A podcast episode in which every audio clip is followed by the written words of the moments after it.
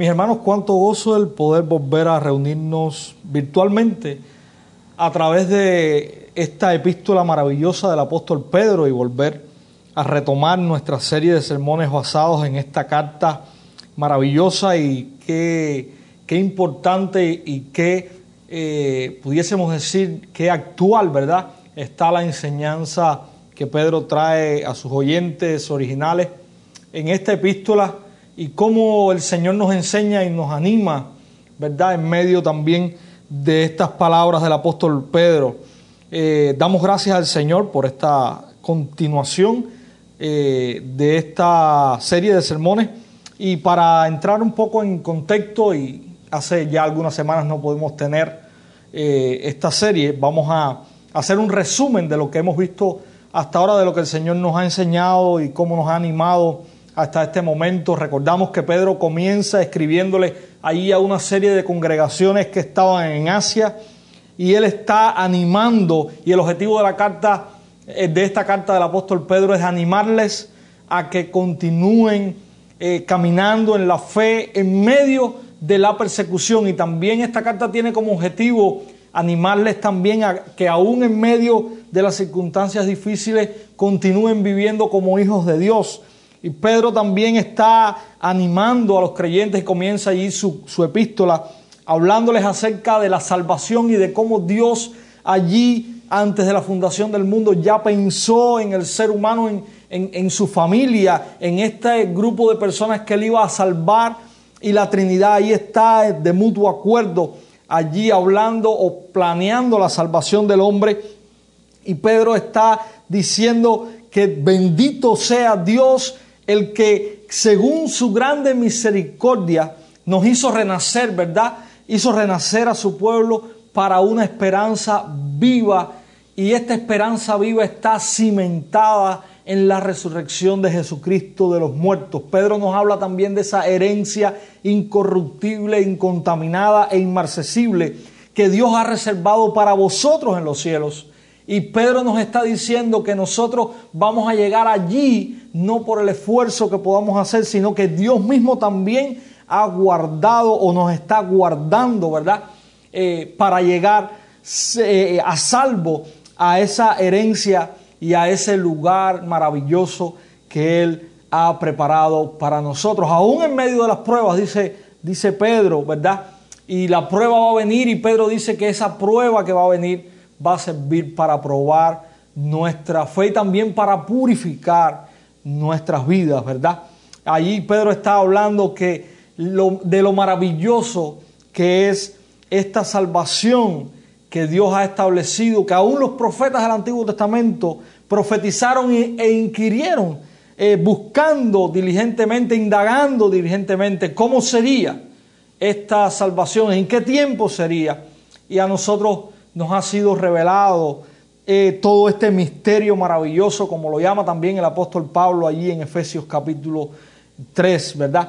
Pero Pablo también, y ahora ya entrando al contexto, Pablo nos está llamando a que esta esperanza no, no, no, nos lleva o no nos mueve a vivir de una manera desordenada o desagradable a los ojos de aquel que nos salvó, sino que Pablo, Pedro, perdón, nos está llamando a vivir bajo una vida de santidad.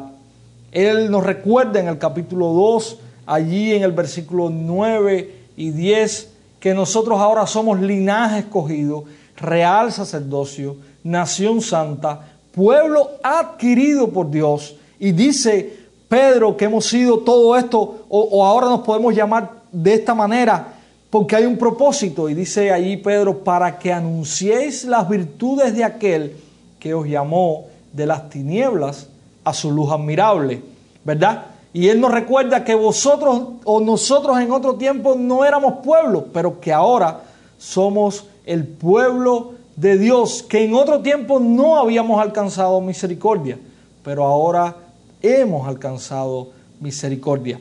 Y quiero eh, invitarles a que escuchen lo que Pedro continúa diciendo a partir del verso 11 y ese es el texto que vamos a tomar de base para este sermón y vamos a estar desde el verso 11 hasta el final del capítulo 2 en la exposición de esta semana. Y dice allí la palabra del Señor, amados, yo ruego como extranjeros y peregrinos que os abstengáis de los deseos carnales que batallan contra el alma, manteniendo buena vuestra manera de vivir entre los gentiles, para que en los que murmuran de vosotros como de malhechores, glorifiquen a Dios en el día de la visitación, al considerar vuestras buenas obras. Por causa del Señor, someteos a toda institución humana, ya sea al rey como a superior, ya a los gobernadores como por él enviados para castigo de los malhechores y alabanza de los que hacen bien. Porque esta es la voluntad de Dios, que haciendo bien hagáis callar la ignorancia de los hombres insensatos, como libres, pero no como los que tienen la libertad como pretexto para hacer lo malo, sino como siervos de Dios. Honrad a todos, amad a los hermanos, temed a Dios, honrad al rey. Criados, estad sujetos con todo respeto a vuestros amos, no solamente a los buenos y afables, sino también a los difíciles de soportar, porque esto merece aprobación. Si alguno, a causa de la conciencia delante de Dios, sufre molestias padeciendo injustamente, pues, ¿qué gloria es si pecando sois abofeteados y lo soportáis? Mas si haciendo lo bueno sufrís y lo soportáis, esto ciertamente es aprobado delante de Dios. Pues para esto fuisteis llamados, porque también Cristo padeció por nosotros, dejándoos ejemplo para que sigáis sus pisadas, el cual no hizo pecado, ni se halló engaño en su boca, quien cuando le maldecían no respondía con maldición, cuando padecía no amenazaba, sino encomendaba la causa al que juzga justamente, quien llevó él mismo nuestros pecados en su cuerpo sobre el madero, para que nosotros, estando muertos a los pecados, vivamos a la justicia, y por cuya herida fuisteis sanados. Porque vosotros erais como ovejas descarriadas, pero ahora habéis vuelto, vuelto al pastor y obispo de vuestras almas. Dios bendiga su santa y divina palabra. Gracias Señor te damos por tu palabra. Gracias te damos por tenerla, Señor. Es un bálsamo a nosotros. Ayúdanos, Señor, a exponerla con claridad y que pueda alimentar nuestras vidas, que pueda llenar nuestras almas y que pueda edificarnos, Señor. Ah, úsala con poder, Señor, para nuestras necesidades y para gloria de tu nombre, Dios. En el nombre de Jesús oramos. Amén. Hermano, y esta, este texto, si usted se dio cuenta, tenemos allí dos, dos eh, vamos a decir, dos grupos. Eh, Pedro está haciendo o, llamando o mandando o rogando eh, a, la, a, la, iglesia a, a que cumpla ciertas cosas ante los gobernadores o los gobernantes y también ante los amos terrenales, ¿verdad? Y nosotros hemos querido unir estas dos, eh, estas dos, vamos a decir, dos grupos, porque vemos que los principios que Pedro está estableciendo se cumplen para estos dos grupos. Así que en el texto que vamos a, a, a exponer, vemos un argumento que Pedro está defendiendo y Pedro nos está exhortando, mis hermanos, a vivir consecuentemente con nuestra fe ante quienes nos gobiernan y nos dirigen vivamos consecuentemente con nuestra fe ante quienes nos gobiernan y nos dirigen. Eso es lo que básicamente Pedro nos está diciendo. Y en primer lugar nosotros podemos, y hemos titulado este, este sermón Viviendo bien.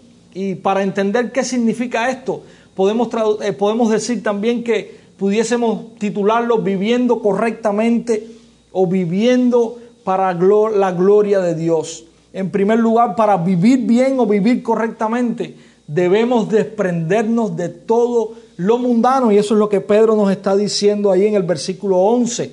Dice el apóstol, amados, yo os ruego, como extranjeros y peregrinos, que os abstengáis de los deseos carnales que batallan contra el alma.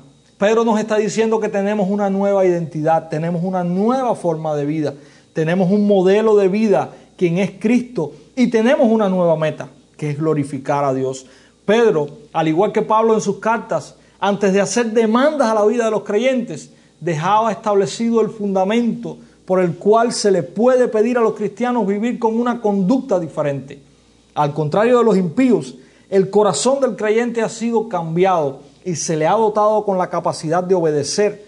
Y no solamente esto, sino de hacerlo gozosamente. Como extranjeros en este mundo, así nos llama allí Pedro, y ciudadanos del cielo con un rey totalmente poseedor de la justicia. De la misma manera deben vivir los creyentes, despojados de influencias e impiedades que son reflejos de vidas en pecado y alejadas del Evangelio de Jesucristo. El creyente no tiene el pecado como una opción, la opción es la santidad, la demostración de un, de un ciudadano del reino, de un nacido de nuevo.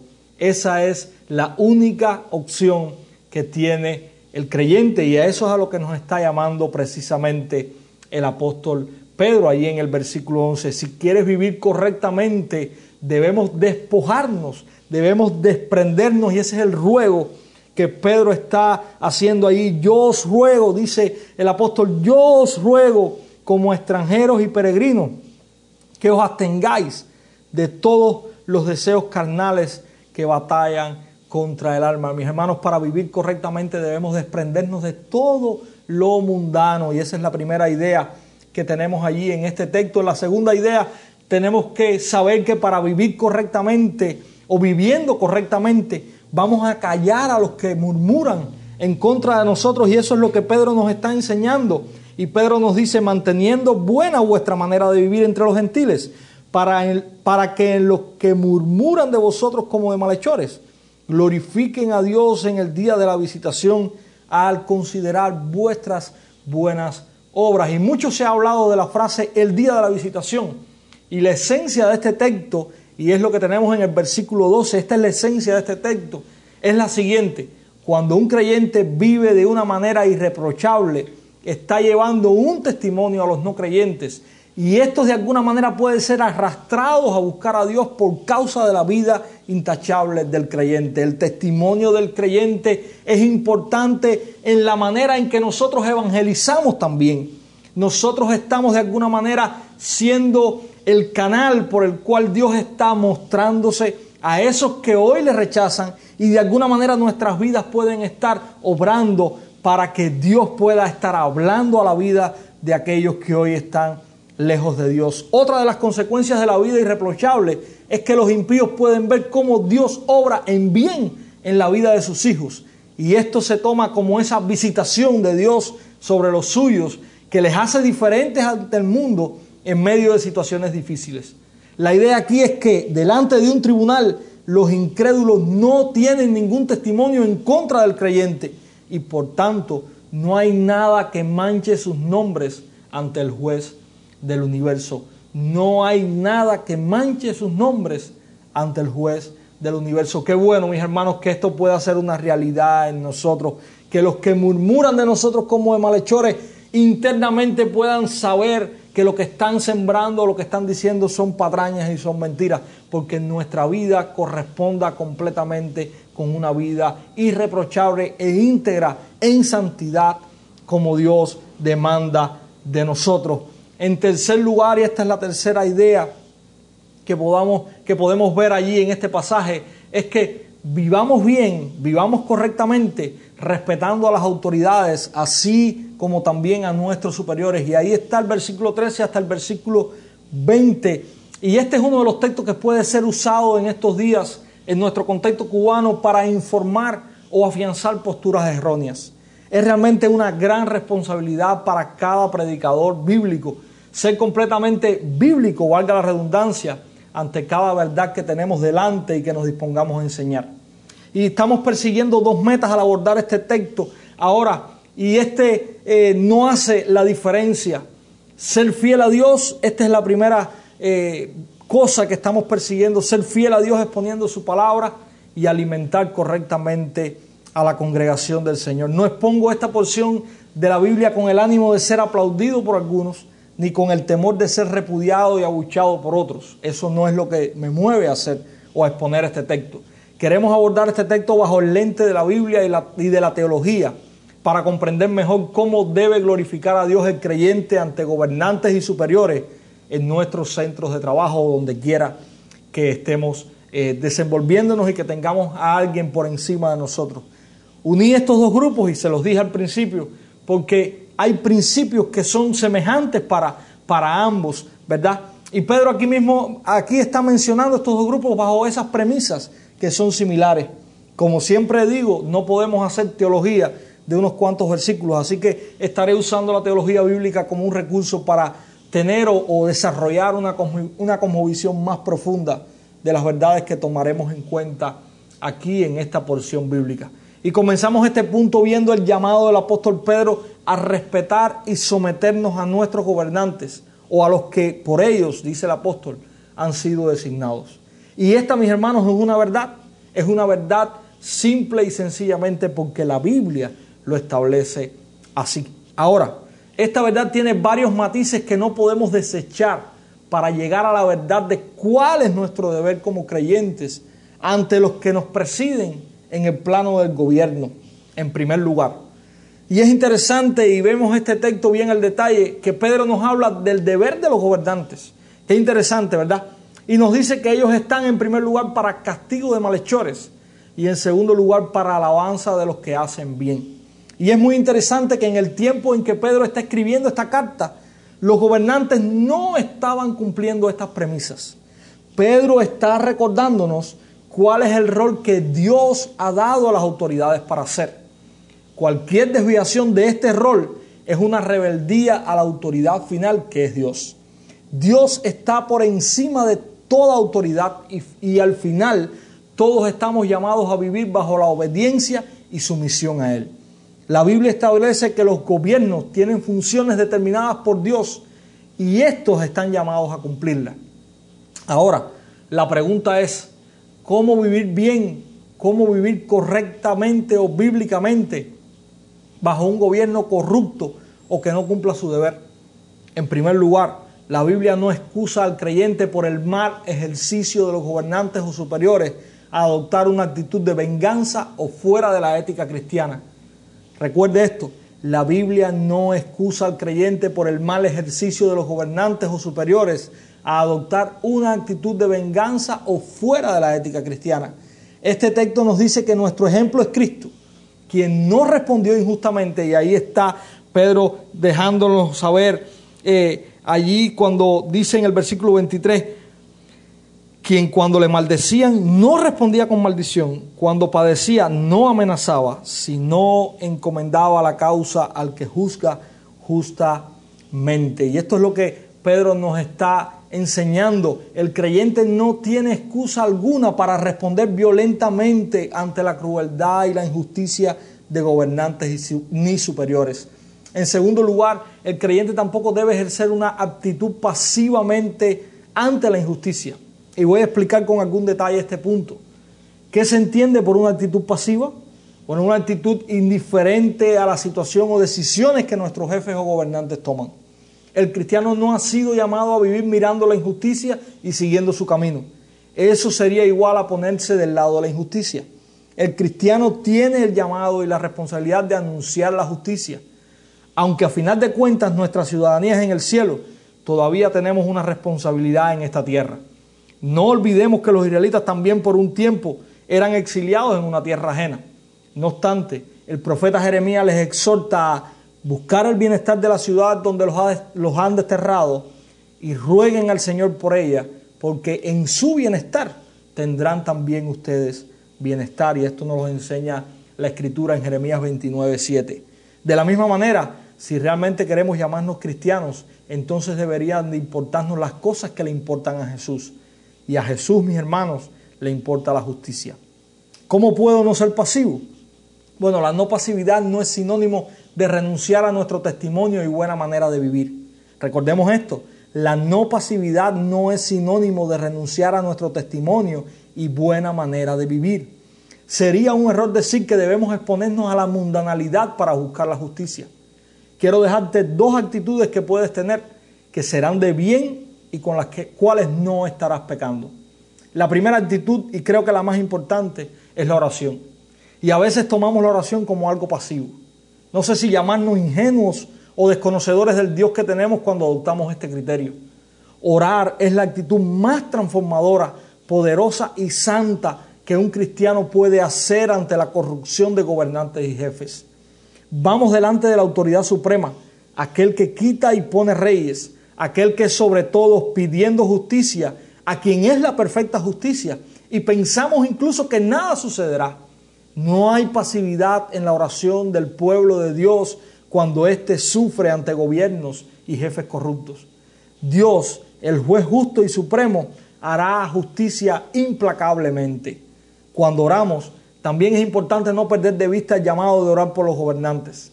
Y yo reconozco que a veces he perdido las fuerzas y la esperanza de ver el corazón de los gobernantes cubanos transformado. Cuando la maldad es abrumadora, se tiende a perder toda esperanza de transformación. Pero nuestro Dios continúa salvando, mis hermanos. Para Él no hay nada imposible. Continuemos orando al Señor por los gobernantes. Este es un acto en primer lugar que expresa nuestra sumisión a la Escritura, pues la palabra nos manda hacerlo. En segundo lugar es un acto que nos lleva a procurar el bien supremo de Dios para los hombres, la conversión del alma. Sí, nuestra oración debe estar enfocada en primer lugar para que el Señor les cambie el corazón de piedra y ponga uno de carne que busque al Señor en arrepentimiento. Nunca olvidemos que el Señor no estima corazones duros, sino que su palabra y su espíritu es como martillo de hierro que destruye todo lo que se levanta contra él. Al final, la verdadera diferencia la hace Dios en el corazón del hombre. Realmente hay gobiernos más justos que otros, pero la verdadera diferencia es cuando Dios mueve el corazón de los gobernantes y los jefes. Mis hermanos, esta es la primera actitud que no es pasiva, que es poderosa. Y esa es a la primera, a la primera cosa que quiero llamarte. La segunda actitud es la, la proclamación de la justicia. ¿Debe el cristiano callar ante lo injusto? En ninguna manera. El cristiano es la voz profética, es el megáfono de Dios ante la injusticia. Pacíficamente el cristiano tiene que dejar saber cuándo se actúa vilmente, cuándo los oprimidos sufren y cuándo los gobiernos y los jefes no están ejerciendo su función. Callar sería estar de acuerdo. ¿Recuerdan a Elías ante la reina Jezabel? ¿Recuerdan a Juan el Bautista ante Herodes? ¿Recuerdan a Jesús ante los fariseos? ¿Recuerdan a los cristianos mártires del primer siglo ante las autoridades? La verdad es que los gobernantes no son soberanos ellos mismos como dije, y ellos mismos, como dije anteriormente, están sometidos a una autoridad superior, Dios. Ellos pueden decidir renunciar a sus deberes y tomar el camino hacia dictar leyes que violen la justicia e ir directa, directamente contra los mandatos bíblicos. Allí el creyente tiene libertad y más allá incluso el deber de desestimar dichas leyes, pues nuestra sumisión no es al Estado en último lugar, sino a Dios. Un ejemplo de nuestros días es lo que ocurrió en la Iglesia Comunidad de Gracia en Los Ángeles, California. Este es solo un ejemplo, pues, pues, esta no es la única congregación que ha sufrido este incidente. El Estado de California dictó una ley hace unos meses para supuestamente tratar de frenar los contagios por la COVID-19, donde les prohibieron las reuniones dominicales a las congregaciones en todo el Estado. Paradójicamente, se habían levantado las restricciones en, bares y otros lugares públicos, pero las iglesias continuaban sin poder reunirse para adorar a Dios juntos. El cuerpo pastoral de la Iglesia Comunidad de Gracia decidió abrir las puertas de sus locales para congregar a los hermanos y se informó a los miembros la decisión. El domingo siguiente veíamos imágenes del salón repleto de personas adorando gozosamente al Señor. El gobernador del estado impuso una demanda y fueron a juicio unas ocho veces, pues el estado pedía cerrar las instalaciones de la iglesia definitivamente. Todas las demandas fueron infructuosas, pues la constitución de los Estados Unidos defendía la protesta de la iglesia de, definir si reunirse o no. Ahora, más allá del fallo de la Corte Judicial, está la gran verdad acerca del mandato de Dios a los creyentes a la adoración corporativa. Muchos cuestionaron a los pastores de esta iglesia, muchos les tildaron de irresponsables, etc. Simplemente ellos estaban tomando la responsabilidad que el Señor les ha dado de dirigir la iglesia hacia el cumplimiento de los mandatos de Dios, donde nada ni nadie tiene la potestad de regular lo que Dios ha mandado. Cuando esto ocurre, los cristianos tienen la libertad y el deber de obedecer a Dios antes que a los hombres, sean gobernantes, directivos de algún centro de trabajo o persona en cualquier liderazgo. Yo agradezco al Señor por la valentía de estos pastores, quienes priorizaron la salud espiritual del pueblo de Dios y el mandato de Dios antes que el temor a esta vida efímera. Nosotros, por ejemplo, hemos decidido cerrar momentáneamente nuestras reuniones por prudencia en medio de la alta incidencia de casos. no solo en nuestra ciudad, sino también alrededor de las familias de nuestra congregación. Pero el Estado nunca podrá dictarnos qué hacer, en este caso ni en otros donde Dios haya establecido qué hacer. Como decía un amigo, Dios es Dios, no el Estado. Dios es soberano, no el Estado. Dios es omnipresente, no el Estado. Dios es todopoderoso, no el Estado. Dios es eterno, no el Estado. Y estas también fueron las palabras de uno de los gobernantes más poderosos en la historia de las civilizaciones, Nabucodonosor de Babilonia. Y él dijo, mas al fin del tiempo, yo, Nabucodonosor, alcé mis ojos al cielo y mi razón me fue devuelta y bendije al Altísimo y alabé y glorifiqué al que vive para siempre, cuyo dominio es sempiterno y su reino por todas las edades. Todos los habitantes de la tierra son considerados como nada y Él hace según su voluntad en el ejército del cielo y en los habitantes de la tierra, y no hay quien detenga su mano y le diga, ¿qué haces? Necesitamos recordar que Él gobierna sobre los gobiernos y que su soberanía triunfará. Debemos descansar en su decreto poderoso, mis hermanos. Y en cuarto lugar, Jesús es nuestro ejemplo en este punto como en todos. Y ahí termina el apóstol Pedro citándonos o poniéndonos el ejemplo de Cristo. Y estas son las palabras finales de esta porción. Tenemos un ejemplo para todo en nuestra vida. Y en este tema no es diferente. Jesús caminó con justicia y rectitud en medio de un gobierno hostil. Él fue recto y declaró justicia frente a los fariseos, pero él no dejó a un lado su vida de obediencia y rectitud. Él no humilló, no usó la venganza, no respondió con maldición, nos dice allí el apóstol. Ese también es nuestro ejemplo. En medio del desacuerdo, mantengamos una actitud santa, aun cuando nuestra voz se levante para proclamar nuestro desacuerdo ante la injusticia. Aún en medio de nuestra defensa ante el abuso al débil, ante ideologías progresistas anticristianas y diabólicas, ante maltrato y crimen, ante abusos de poder, ante gobernantes mentirosos, nuestro ejemplo es Jesús, quien levantó su voz sin proferir maldición y sin amenazas.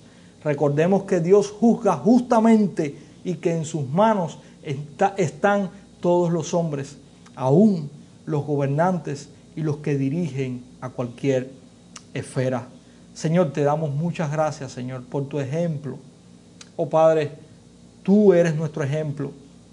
Ayúdanos, Señor, a que nuestro corazón pueda caminar rectamente delante de ti, Señor.